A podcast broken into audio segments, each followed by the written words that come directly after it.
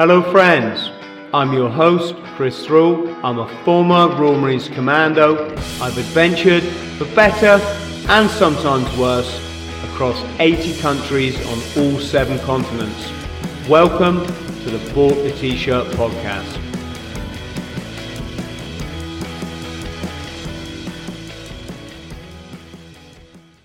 Jess, how are you, sister? I'm doing well. How are you, Chris? yeah, I'm wonderful. It's so great to um it's so great to meet a fellow Marine, especially one on the other side of the pond, as we call it. I know. I had a great time, Jess. I met I met a load of US Marines in Sigonella Air Base in Sicily, in, in Italy. We had a whole weekend together. Just oh man, we had such a crazy time. Such nice people, you know, the Americans. Well, you as well. It's always kind of interesting to see the cultural differences, but also the the massive similarities of people who are in the in the military, you know. Yeah, and especially between Marines, I think it's one of the strongest. Probably Marines and paratroopers. Uh, you know, the the the family is the family's strong. Hey. Yeah, absolutely. Well, it's nice to connect with you. Thank you for uh, taking the time to chat with me. No, it's absolutely fine. Are you? Is that your van that I heard about that you're in now? Yeah, this is my bus that I live in right now. I got my my surfboard. Always have her. I got some skis in the back, snowboard in the garage, and uh, you know, quite a bit of space in here. Wow, how is it living like that? I love it. I think that the military primes us for this type of lifestyle because we're so used to accommodating to life with minimal things and I it's it's just really set me up to appreciate the little things in life. I, like when I actually get a hotel room, I really really appreciate it. Um, so for me, this is kind of perfect. Having been in the Marine Corps for quite some time and working with little to nothing, and then coming in here and just traveling and being able to have a little bit more freedom from day to day life. Yeah, it's kind of funny. I got a British Marine friend who's living in America and he's just bought a school bus. Him and his partner, they love it.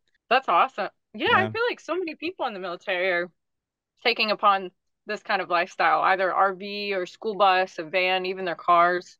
Did you train at Parris Island? Is that we hear about that a lot? You have two training bases in the US Marines, don't you? Yeah, and things have changed quite a bit since my time. I say that having feeling like such a an elder, but I'm really not, you know. And so um, I served.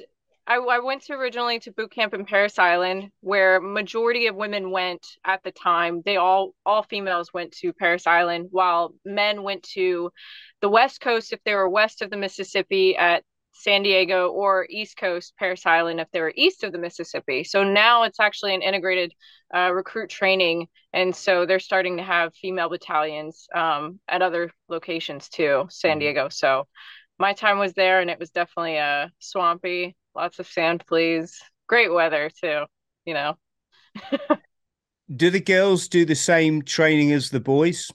They do, and the only difference is the MOS or the job. So if you are in an infantry or combat field, then you go on to TBI, which is the um, the infantry battalion, and you do more austere training essentially it's it's pretty gritty and difficult for everybody else with the support roles or jobs they go to combat uh, training which is not as difficult, but it's three it's still three months and uh, that is the follow on after boot camp. So all of us receive the same type of training. Doesn't matter if you're men or women.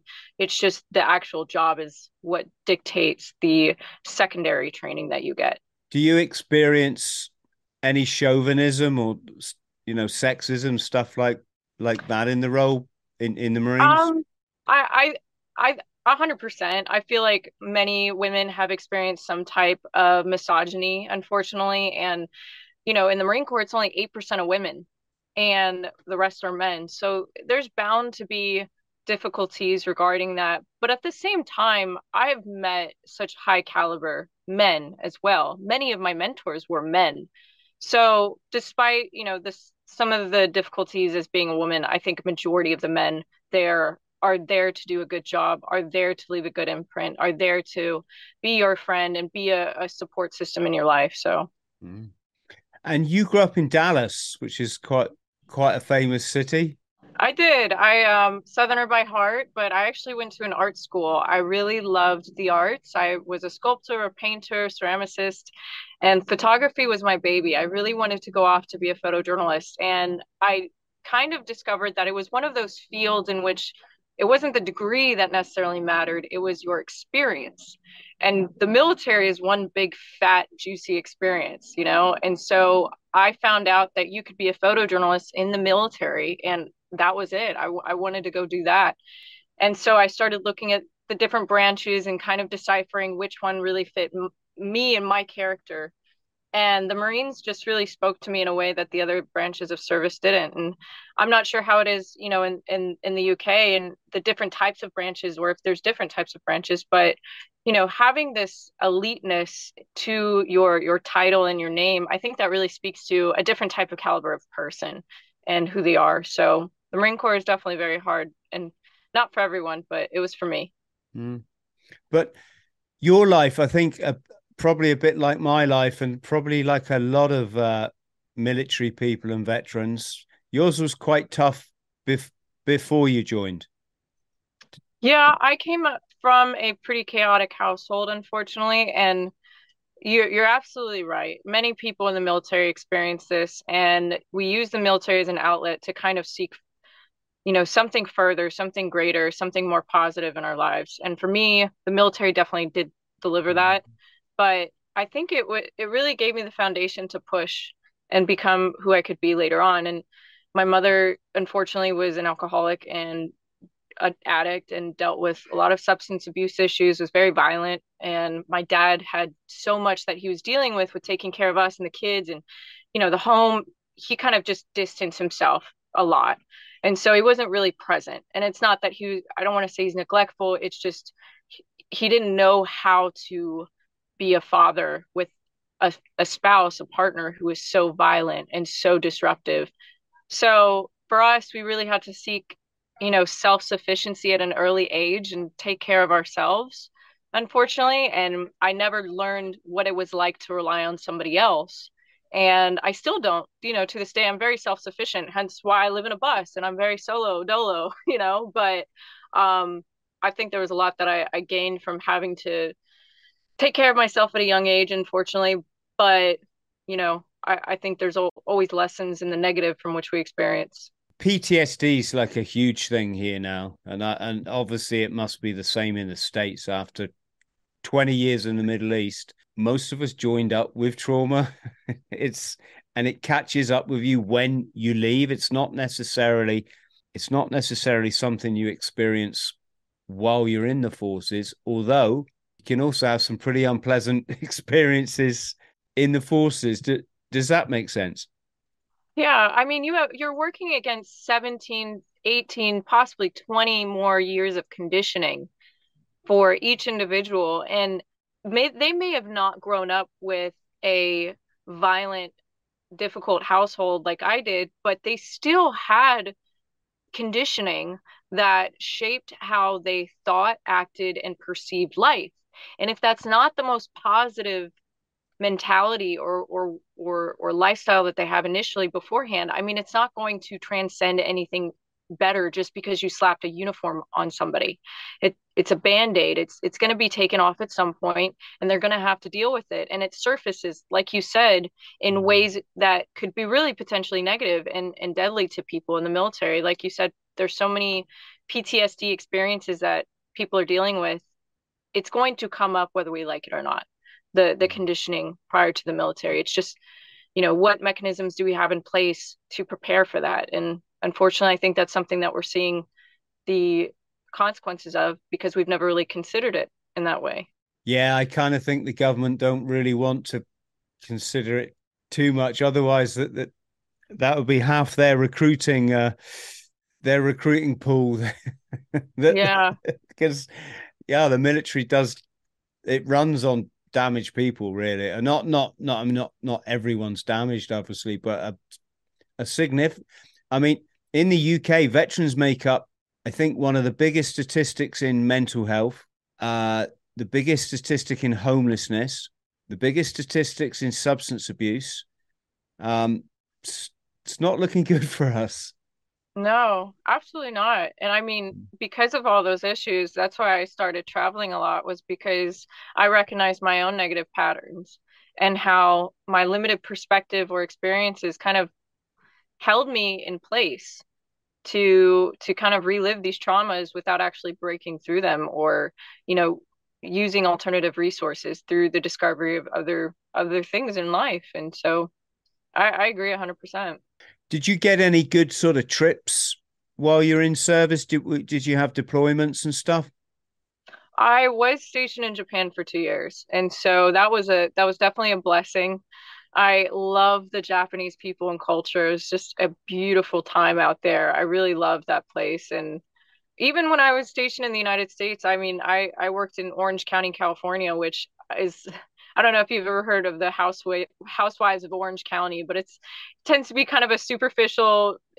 uh, I don't know, pop star location, but it is beautiful. And i was just like how did i land it in this place? You know it's pretty cool. So i did get to go to different places i think very um in contrast to, to majority of other people. Mm-hmm. whereabouts were you in in japan? I was in marine corps air station iwakuni which is about 45 minutes from hiroshima oh wow so did you go to the peace museum I did. And I went to the A Dome, which is the last standing building that existed during the time of the the dropping of the A bomb, and mm-hmm. it was mm. the only building that remained erect. And I, I mean, it, there's not a single dry eye in that experience walking through that memorial. And it's interesting to see it from the Japanese perspective too, which varies slightly, but it's still just a really honorable thing to see. I mean, it's especially as a service member too. Yeah, I was there a few, uh, well, several years back now, and I uh, I landed in Tokyo and I thought, you know, you got to go to Hiroshima, right? Mm-hmm. And and so I got the bullet train down there and booked into I don't know, like a ho, you know, I don't know what you call it. Normally call it a backpackers, but you know, a small small like hotel. Like a hostel. Yeah, yeah, that kind yeah, of thing. Yeah. And but it had all the tatami flooring and the you know the little pillow on the floor and you know how it is. You got to put take your shoes off and put on the not the kimono, but the other one. Um, Just the um, robe, yeah. The, the, the robe, yeah. So it's really, really special. It was, it was, an incredible experience, and and uh, I spent sort of ten minutes in my room just um, getting myself sorted out, and then I I went out in the high street, and I I just had to walk down the high street to get to the bridge that overlooks the building that you mentioned. It's got a mm-hmm. round the building's got a dome on top, isn't it? Mm-hmm. I remember exactly where you're talking about, right next to it on the right yeah, side. Yeah, yeah, yeah. And I stood on that bridge and I looked at that building and I'm not like massively sentimental. I'm I'm a bit I'm sort of down the middle really, you know. And and as I as I looked at that building, this weird feeling came over me. I've never experienced anything like it in my life, N- not since, not before. And I, I think it was just like the realization that all those people had kind of sat down to breakfast as as you do, and then suddenly something so extreme happened. They call it the white light, don't they? The the the the, the, the white light, and yeah, Jess, I felt I felt strange. um, yeah. Yeah. Well, it's like an overwhelming understanding of the capacity for mankind, the evil capacity for mankind. I think you you really get a, a taste for that. And the same for Auschwitz. You know, I haven't had the chance to visit, but I think one of the great things of of travel is to go to places that help you understand mankind a little bit better.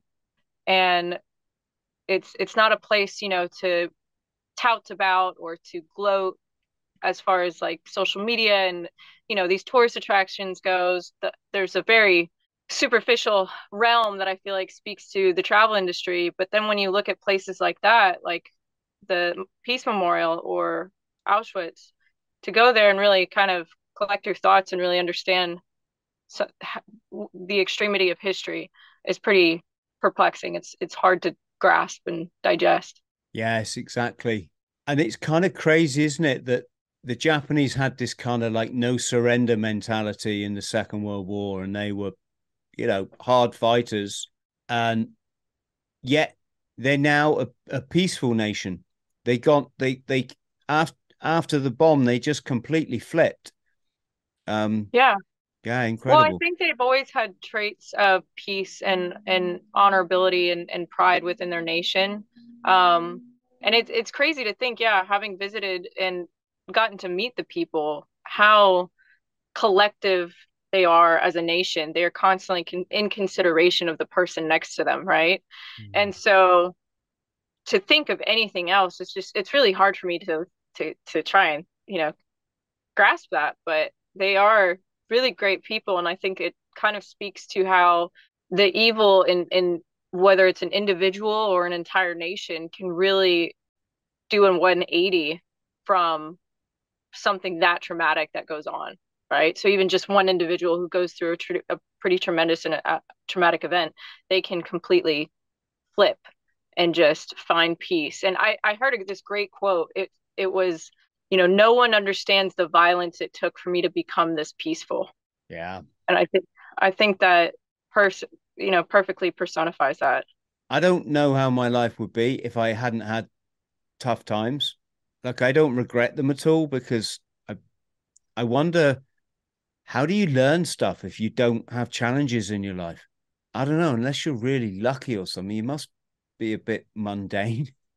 You break bread with people who haven't gone through hard ah. times. I mean, it really is hard to have a conversation with somebody and maybe just life hasn't presented itself to them yet. There there's always an impending doom over us at some point in time in our life. So maybe they're awaiting their own doom they just haven't encountered it yet but i think it is a lot easier to connect with people who have who have uh, gone through the trials and tribulations a little bit earlier in life. Do you want to talk about the uh, drink drinking? You don't have to. I don't yeah. It... i mean it, it's a big it's kind of a big part of my story and i think as i retell it i'm able to heal from the storytelling myself and kind of accept what happened and it's not almost it's not a passiveness that that i have towards it, it it's an accepted acceptedness i guess to you know kind of kind of the unfortunate decisions that i make or had made at the time. But um like i mentioned my mother dealt with alcoholism quite a bit and she was victim to the opioid epidemic that kind of spread throughout the United States in the 90s when Oxycontin was an uncontrolled substance that was being prescribed just willy nilly, you know, for toothaches and stuff, right? And so that had really perpetuated her addiction problems. But her drug of choice was always alcohol.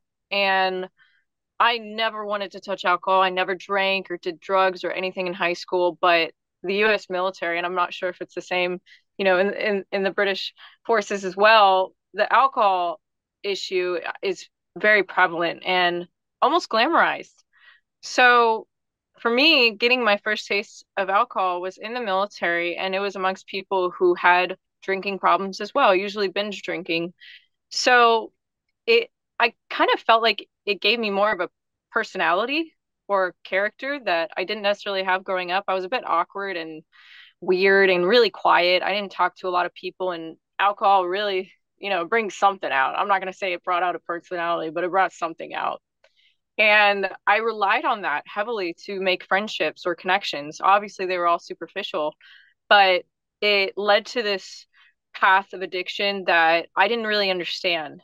I didn't understand how, you know, five drinks every every night could lead to six or seven and then eight to 10 and then 12. And sooner or later, all of that seems so easy to drink that our tolerance increases. And that's what the start of addiction is, right? For any substance, it could be food, it could be uh, drugs, it could be whatever. But during my time, I had a lot of issues with sleeping because some of the things that happened in my Marine Corps career. And I just never really understood sleep hygiene to begin with. And so I used alcohol as a coping mechanism to be able to, you know, help with my sleep issues. But that obviously led to a downward spiral, and I because I latched onto it for so long, I didn't realize that I had a drinking problem until my friend had really brought it up to me. And she was like, you know, I don't know if you're still drunk or you're hungover right now.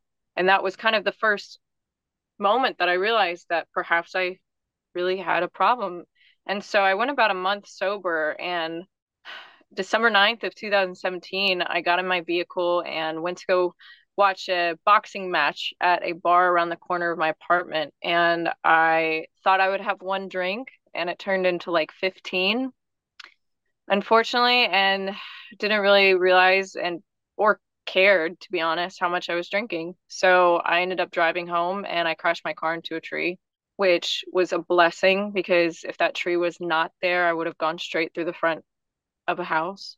That was really that that was a hard awakening for me that propelled me to do complete 180 and really I turned my life around after that and started focusing on self-development whether it's through physical fitness or my intellect and reading and listening to podcasts and just kind of expanding my horizons and it was really a reason why I started to re- refocus on traveling more and just getting outside and in nature where you're already having a therapist, you know, listening to you.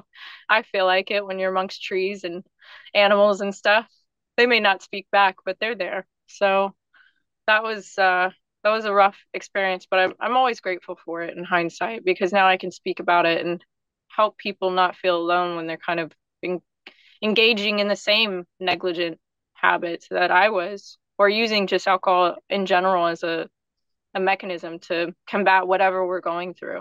Gosh, it's it's it's it's true what you say. I think the military the military in the UK is changing a bit now because they when I served in the in the evening, almost almost like every evening, all the guys got together and they went downtown. That was just what you did. It was a mm-hmm. ritual. Mm-hmm. You had a shower. It's probably a third shower of the day, right? We have one yeah. in the one in the morning, one one when one when we go for a run or do sports, one when one when you go downtown, and uh, iron a shirt, iron your jeans. That was always like really important for us, you know, have uh, properly iron clothes, and um, and then you'd go out and you you just got hammered. That was what you did. Um, now apparently, you get kind of corporals and stuff. They they just stay in their room play, playing Xbox and this kind of thing. Yeah, we didn't. That's like we didn't have any anything. We we didn't even have the internet back then. Um, or, or well, I mean, it was just coming around. But but the crazy thing is, I used to drink to destruction. I used to try to see how much, how drunk I could get, and yet I never had a problem. I you know, I never I never had the addiction thing then in in, in the Marines. I mean, mine came um, when I left the Marines and I went to Hong Kong and I tried crystal meth for the first time, I was like, oh my God, the way it made, I, I got to be careful. Believe it or not, you can't talk about this stuff on some of the video platforms we're on, but let's just say all that childhood trauma, that, that was just like out the window now. You know, I just felt up here. But then the funny thing was, Jess, right? I I kind of hit it really stupidly hard for two years. I completely lost my mental health. Um, I ended up working for a a criminal gang in Hong Kong, Hong Kong triad family as a as their nightclub doorman, and um, came back to the UK. My family had to decide whether to um, put me in a mental institution because I, I, I just lost the plot basically, and um, and here's the funny thing it, like i had my awakening like we all do. It took about uh, i don't know let's just say 18 months. And but the thing is i i did a classic thing that you're not supposed to do in addiction. I stepped sideways into alcohol.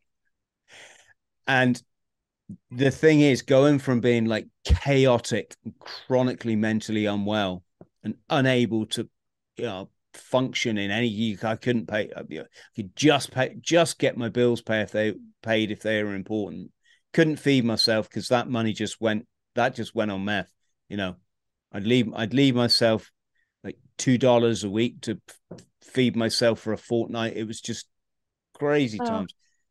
But um, here's the thing. I remember walking down the street one day. I was on on my way to my brother's house, and now that I was getting my act together, and I'd really cut down on this stuff to like to ten bucks worth every two weeks instead of all my money like whenever. I saw an off license, you know, a, a what you guys call a liquor store. I thought, ah, do you know what? A beer will go down nice now. So I remember going in. I bought an extra strong can of beer, not not just extra strong, but extra extra strong, nine percent alcohol or something. And I remember thinking, Chris, this is not good behavior, but you're going to do it anyway, so just go and do it. and and I walk down the street and we can drink. One of the crazy things we can still do here is drink alcohol in the street. I know you guys can't. You got to put put it in the in the brown paper bag, right? Yeah, little um, little cubby. Yeah, I've got no self respect. So yeah, I mean, I've got no public image, so I I don't really care about such things. So I walked down the street, drank this this beer, and um, I do remember thinking this is not a good move. And cut a long story short, when I look back at my life, I kind of drunk every day for I I was loaded for 30 years. If you include my Marines time, um, that's almost like drinking every day for 30 years. And sometimes it was really excessive. It'd be like lunchtime and I look at a bottle of rum and it's it's half empty already. And um, you know, wow. you, you get to the end of the day and you think, my God, I drunk 12 cans of extra strong lager today. Um, and I function, you know, still, you still have to work and all this kind of stuff. Um, but yeah, I just want to say you're, you know, you're not alone. You seem to have got a, a better grip on it than I had. And I still have to work hard at it now, really, because if it's not that, it's food, believe it or not. I'm I'm the same weight that I was when I was 18 there there thereabouts. I know it's I'm 53 now, right? Wow. Um, I love I love my running. Um, but here's the thing: if it's not the booze and it's not a substance, then it's food. um, it, it, it, it it's there's always something there for you know. This is why they call it a lifelong battle, don't they? There's just always some in there for me, Jess. You know, and I have to focus on the spiritual, draw on that higher, you know, the, the I've never gone to any like meetings or doctors or nothing. Everything I've done is just me doing it, right? And mm-hmm. and you know, I've had a couple of really great people support me. Now we've got the internet, so you can learn an awful lot about this sort of stuff. But um, yeah, even now I have to be careful, or I can, I could quite easily lose months going back down down that road and I, and I have done. Um, so yeah, it's uh, it, it's it's crazy, isn't it? It's it's it. Yeah, you've done so well. I mean, my God, you know, I'm I'm I'm kind of in awe, really. Yeah. Thank you. Well, I mean, I I feel the same way too when it comes to you're always an addict or you're always an alcoholic. In my eyes, it, I, I have to believe in that because if not, and I just say, well, I'm healed or I'm cured now, no longer an alcoholic, then like you, I can fall right back into the same rut. So I'm actually g- going to be going three, this is my three months of sobriety and I'm shooting for 12 months this year. So spending the entire year sober and I still have a healthy relationship with alcohol nowadays, but it just takes, you know, one bad event to really pull you back down into the the same habit or or ruts. So I feel you on that. Yeah, it never really ends well either. no, no, definitely not. The, the crazy thing is when I look back at my life and I look back at all the, you know, all the stupid things I've done have been drunk, drunk or other things. You know, I mean, I've I've mm-hmm. lost I've lost three of my best friends doing this. Shit, you know, I mean, I'm not. Uh, this is probably going to sound ironic to people. I, I I have no regrets. You know, I just refuse to feel feel sorry for myself, Jess. You know, it is what yeah. it is. It is what it well, is.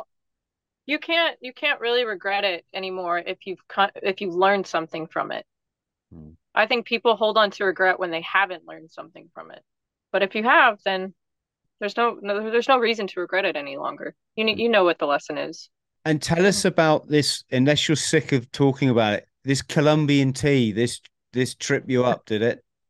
Yeah, so it's it, and this is kind of really the first time that I'm I'm talking about it now after like 2 years because I think I I really had to go through a, a healing process and understanding that like my career is over, you know, and and I've come to accept that I made a bad decision and it wasn't the smartest whether I was ignorant about it or not, but I during my time I, I mentioned that I love traveling because that really helped me grow outside of the military and especially after my DUI, getting demoted, dealing with a, a failed reputation, and, and pretty much hurting my career from alcohol, that really put a hinder on how I felt about myself. And so I I wanted to go travel more and take time to explore. And somebody had suggested that I visit Colombia, which is more than cocaine and hookers, people. Like, I just want to put that out there. Like, do a little bit more research, stop being so ignorant, you know, stop watching Narcos or whatever you're watching on TV or TikTok. Countries and people are more than you think. So take the time to do due diligence in experiencing it. And so that's what I did. I went to Colombia. It's the second most diverse ecosystem in the world. It is absolutely a thriving, beautiful culture. And I went to go do this jungle trek, which is very similar to Machu Picchu. It's actually a, a site that is older than Machu Picchu. And when I was there doing this hike, I bought coca tea, which I I mean I don't speak Spanish. I didn't know it's not my first language, and um I thought it was like cocoa or cacao, like chocolate. And there's nothing on the box that necessarily says anything that should be concerning. It doesn't say like, hey, this is an illegal product, or you know, in America or maybe the UK as well for cigarettes or or cannabis products, it says on there like some sort of warning, right? Um, whether it's cancer or just whatever and so there is nothing in these products because it is a legal product in South America, coca tea. And there is a whole process you have to go through when you go to another country while you're in the in the US military to ensure that you don't get in trouble, that you know your contingency plans, that you know if there's an emergency that happens that you can contact the embassy and have support. There there's a lot of information that you have to go through in order to go on a vacation somewhere and this was not a part of that. There was no mentioning of coca tea in the brief whatsoever.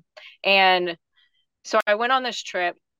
And about a year later, I had brought this tea back from this hike and I hadn't consumed it, you know, thoroughly throughout the time. I still had it in my pantry.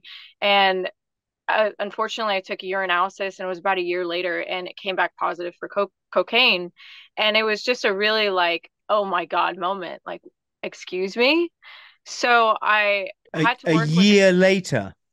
Yeah. So it wasn't like I drank it in the country and then I popped on cocaine a year later. It's like I brought the coca tea back with me and still had it as a ah, product and was uh, drinking okay. it. Hmm.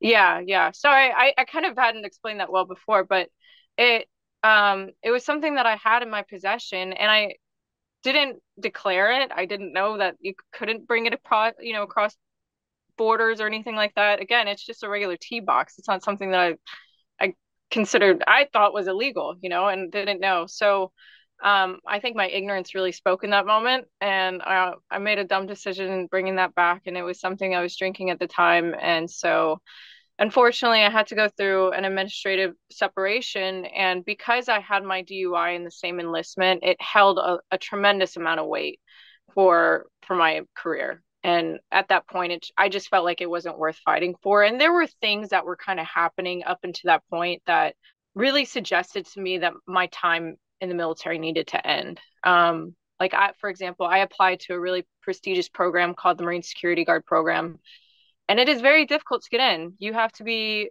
um, assessed heavily morally physically ethically and because of my dui that did impact it but my command was very supportive. They wanted me to go do this and they wrote great recommendations and it was approved.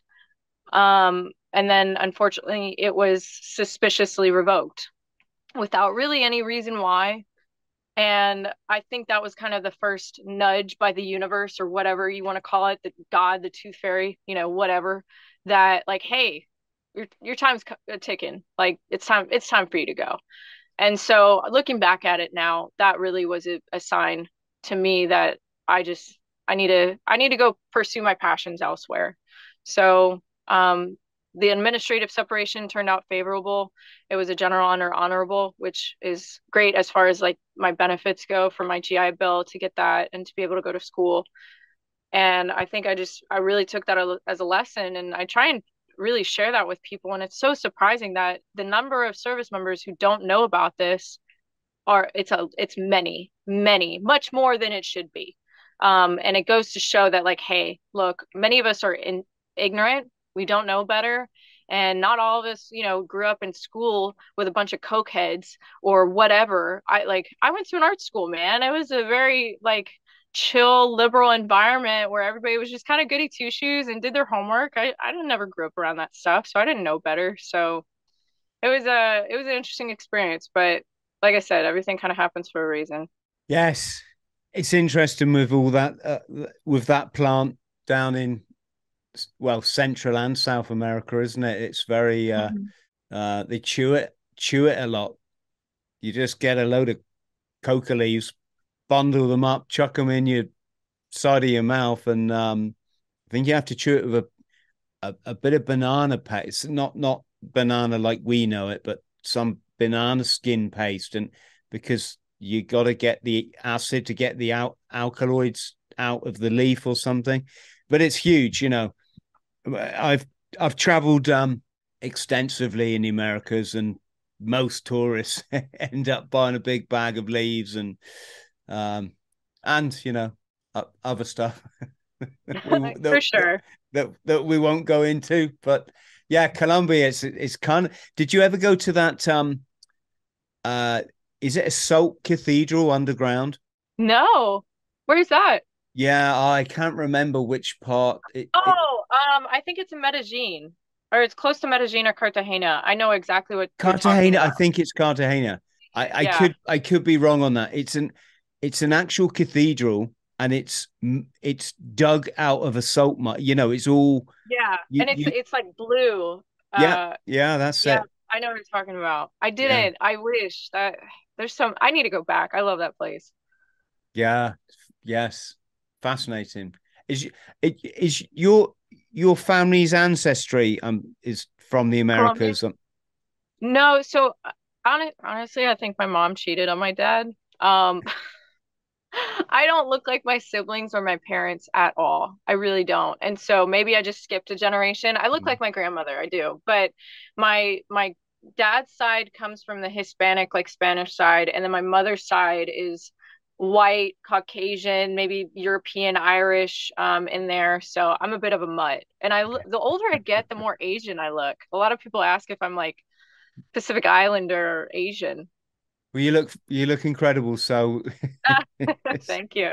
Well, we Thanks. don't get we don't get too many women on our podcast, and it's not it's that's not by design you know we i'd, I'd like 50 50 but tends to be like blokey blokies um that i chat to yeah so, yeah it's nice it's nice to have a female on especially one from the usmc for sure well it's it's like i said there's such a small array of us especially in the united states marine corps i don't know what the demographic looks like for the british forces but i can't imagine it's too different is it well it's funny you say that. They've only just opened it up this last, I think, two years for women to to join.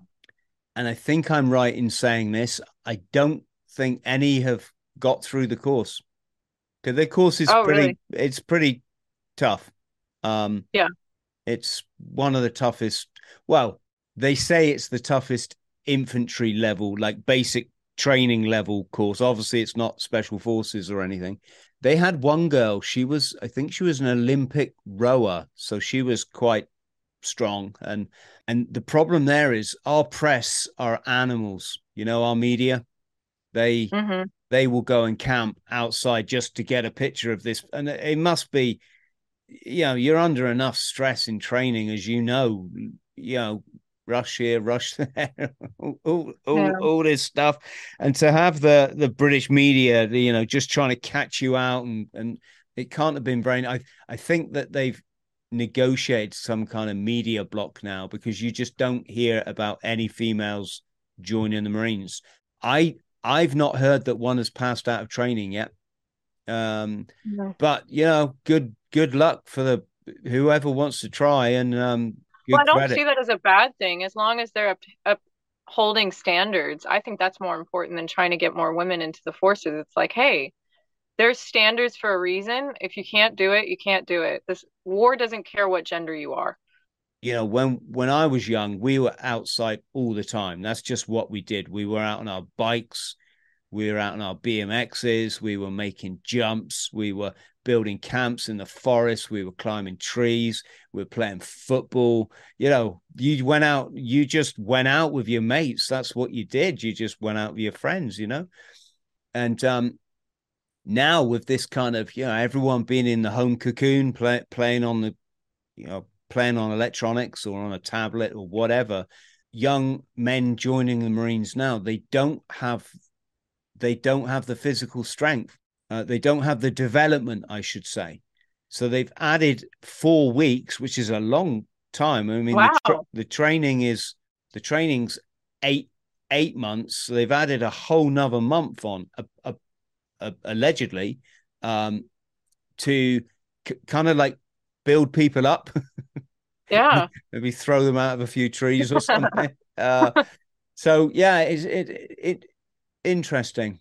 Libo then Libo risk is is is that like a an organization or a company? Yeah, so it's it's actually pronounced LIBO risk, and it's short for Liberty Risk. Ah, so yeah, yeah, yeah, in in the Marine Corps, the U.S. Marine Corps, in the military, it's a colloquialism that is derived from liberty risk, which is your liberty or your free time and your leave. And so, if somebody was coined as a liberty risk or a libo risk, they had to be watched more carefully. They had a knack for getting themselves into precarious situations and usually were quite reckless, right? And so has a negative connotation, but it doesn't have to be negative. Like, for example, my friend, she's an amazing uh, Marine and quite adventurous. She went camping a, on an island called Catalina and she had a head face like uh, encounter, face encounter with a bison, which was about five to 10 feet away from her. Um, and she narrowly escaped being trampled by this bison and thank god because she's just the tiniest little thing um and so after she got back from that trip she was coined a libo risk so it, it doesn't necessarily have to be because you did something stupid but it's just maybe you know you put yourself in these adventurous ridiculous situations. And so i thought it would be a perfect name for building a military travel community because it's associated to our leave our liberty time but the fact that we make risk look like such a bad thing. Like I want to reshape our perspective around risk because it is something that is a, an evolutionary requirement, right? If we look at, at it down to the Neanderthal bare bones human, we as human beings as a species required risk to evolve. And so I think it's really important that we speckle our lives with consistent hardships and risk so that way we can remember what we're capable of and what our potential is as, as a, an individual. So it's it was a funny name and like it's it's cool because some people hear it and they're like oh yeah like i get it. That is so cool.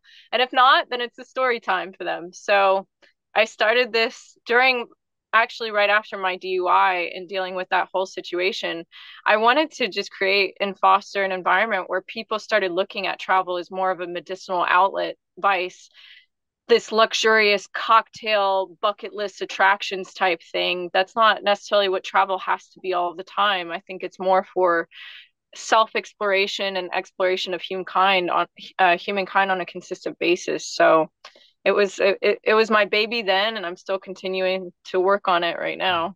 And what do you um what do you kind of do with other veterans? Do you do you share stories or do you do you go on trips together? Yeah so right now we are a for profit and we sell high quality merchandise and travel agency services and then we allocate a percentage of those funds to our low budget retreats. And when i say low budget i mean nobody's spending more than $200 on attending. It's it's very low cost. And um we share travel stories on our social media platforms to help inspire people about the different resources, the different places and opportunities that exist. But there's just there's a lot of connection that goes on through our social media platforms, and then we um, give them a space in real life to actually connect. And so we have rock climbing retreats, we have yoga retreats, we have camping retreats, just all different types of stuff in Southern California right now. And we're expanding through our ambassador program, which will be launched soon. So that way people know what the Libo risk mission is, they understand our ethos and principles, and they can replicate that in their own environment. And I really care about the quality of how we do this because unfortunately when you see ambassador programs or chapters they're very mediocre. They're they're watered down and it's not it's because people haven't been vetted correctly. They haven't been taught how to replicate what their principles are when it comes to a company or community and that's like the most imperative thing that you can do when it comes to building something like this. So it's uh there's a lot of things that we have yet to do but I'm I'm really excited to kind of see where we grow because there is 16 million veterans and you got 2.1 million service members and veterans until the US military ceases to exist. This is a very necessary and very um, sought out sought after environment and community. Do you have to have any kind of like fail safes? Um i'm thinking you know for example do you get people rock up and they just want to get like absolutely drunk, or do you, is is there a risk somebody could be mentally unwell from from their combat experience or something like this? Um, I I have a pretty thorough liberty brief that I give.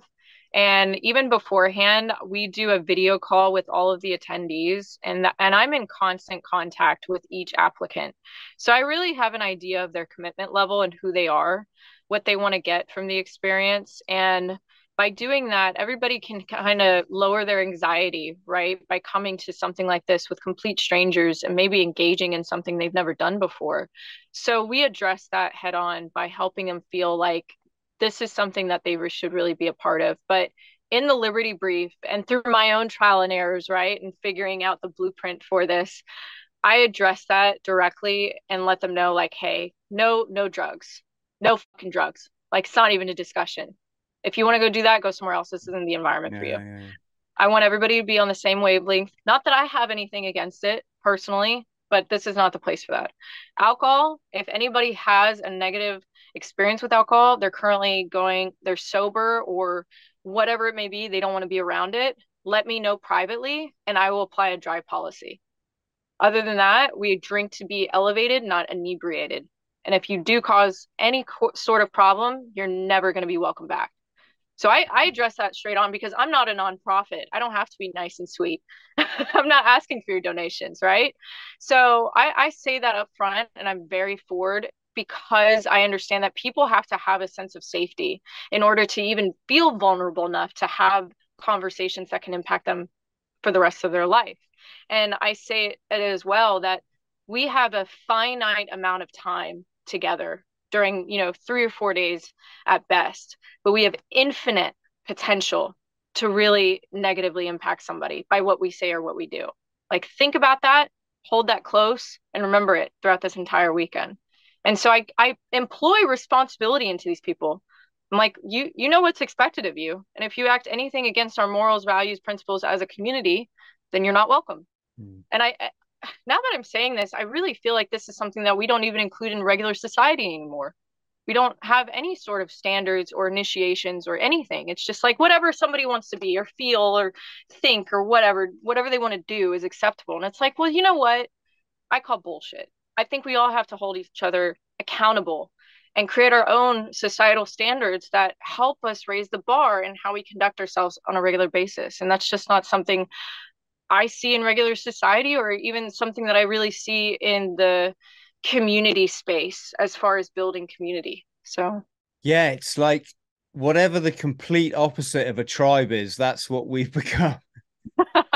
you know, there was a time where to to survive, you had to do what was best for the group, and you had to conform to certain values and ethos and and goals. And now it's just like, oh, anyone could just do what they do what the hell they want when they want and be, you know, just just um you've got to respect my rights, man.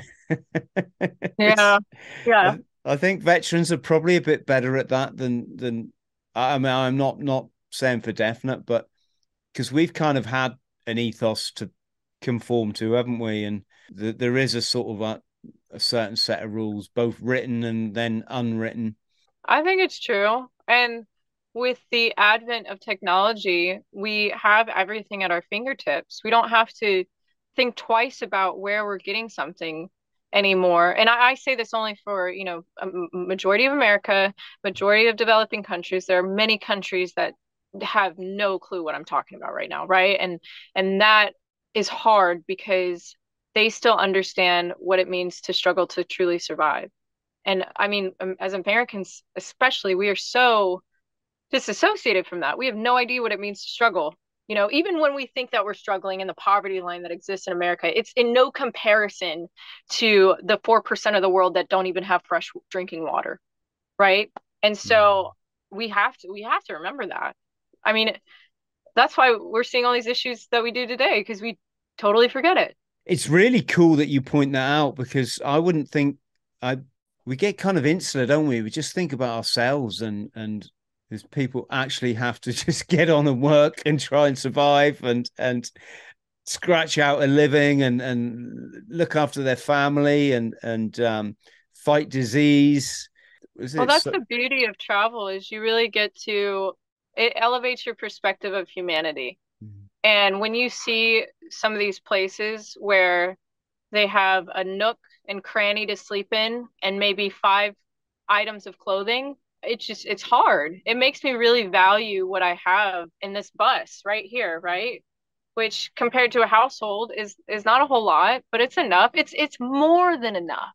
I mean, I could get rid of two thirds of this and still have live a happy life and so we've just we have so much stuff in our lives that we've we don't re- we don't really try to see what we could live without mind you there's kind of a bonus of living in in the developing world is you, you are busy getting on with life and ironically people tend to be happier and i guess compared to 40 years sat behind a computer screen doing we don't do that anymore but you know you know typing in data or um, with your two weeks holiday a year, it, that that's it. It makes you wonder, like, who's the victims, doesn't it? Yeah, I agree. Yeah, Jess, what's um, so what's your plan now? O- obviously, you're you're going to continue to to run Libo Risk. Did I say that right then? Li- Libo Libo Risk. Libo. Sorry, Libo. Libo yeah. What do you what do you how do you kind of see the next ten years? Um. So right now, within the immediate year, I'm slated to attend a two month program to become a certified guide in mountaineering, rock climbing, rafting, a few different activities. So I'm really excited for that because now I can be somebody of value that hosts these events. I'm a yoga teacher and I, you know, I'm really good at curating these experiences, but I think that I should take upon myself to develop a little bit more so there's a bit more credibility to what I'm bringing to the table for these retreats.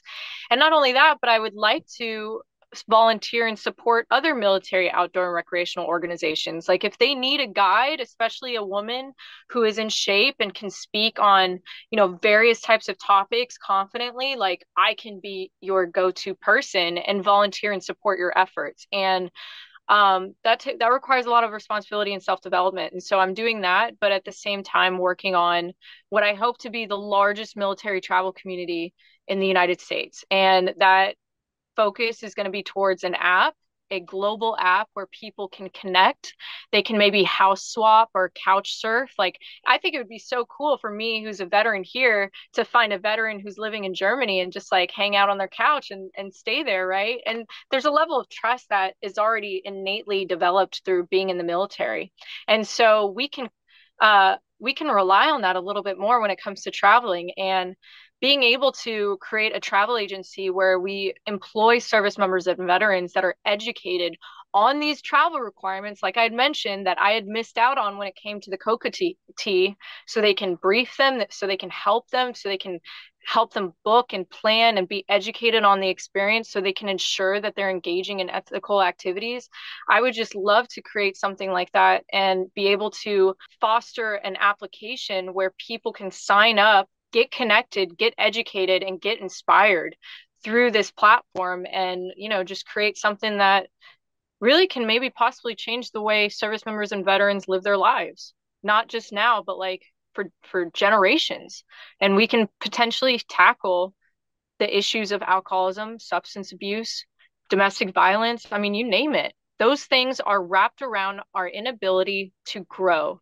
And you can only grow through becoming a riskier person riskier yeah. in the right ways. And also um loneliness is a big driver isn't it behind substance use and uh, uh, an, uh, an addiction. It's been shown that community is has a really powerful powerful effect on people. Yeah absolutely. We just, we all need somebody. We all need somebody. And um you know we often say that food and shelter are are necessary items that we need but really human connection is the most paramount of them all of Maslow's hierarchy of needs. We need human connection. You can go without a bit of food and shelter, but in order to have other people around you who love and support you, that will help you survive longer. It's been absolutely wonderful to chat to you. We're gonna put um, we'll put all your links below. So if friends out there, if you want to get hold of Jess, if you got some idea you want to employ her services, just look below this uh, this video. Um, thanks ever so much for coming on the show. Thank you, Chris. It was nice chatting with you, and it it's it's so cool again that you're not just you know a fellow service member, but a, a veteran, or you were in this in the same service essentially, right? The Marines, and yeah, it's it's interesting that we share very similar stories, and I, I appreciate you sharing you know your story with me. Yeah, I've I've had the best life ever, Jess, and and, and I just like to break all the preconceived ideas around addiction. Is like I I live in paradise. I mean, I really do. Doesn't mean I don't have challenges, but I've done everything I want on this planet. I've I've traveled all seven continents. I just find it easier living that way than I do kind of having like a regular career or something. Which that that's what I find hard. You know, friends out there, if you can give us a like and a subscribe, that would be great because um, I hope our stories um, have inspired you. Just stay on the line so I can thank you properly when I hit the button off. Um, oh, but thank but you. you're always welcome back on the show. In fact, please come back on the show and give us some updates. That'd be incredible. Would love to. Thank you so much. You're welcome. Friends, thank you for listening to the Bought the T-Shirt podcast. Please like, subscribe, and share. And don't forget to follow me on social media. Username Chris Thrall. Instagram Chris.Thrall. Thank you.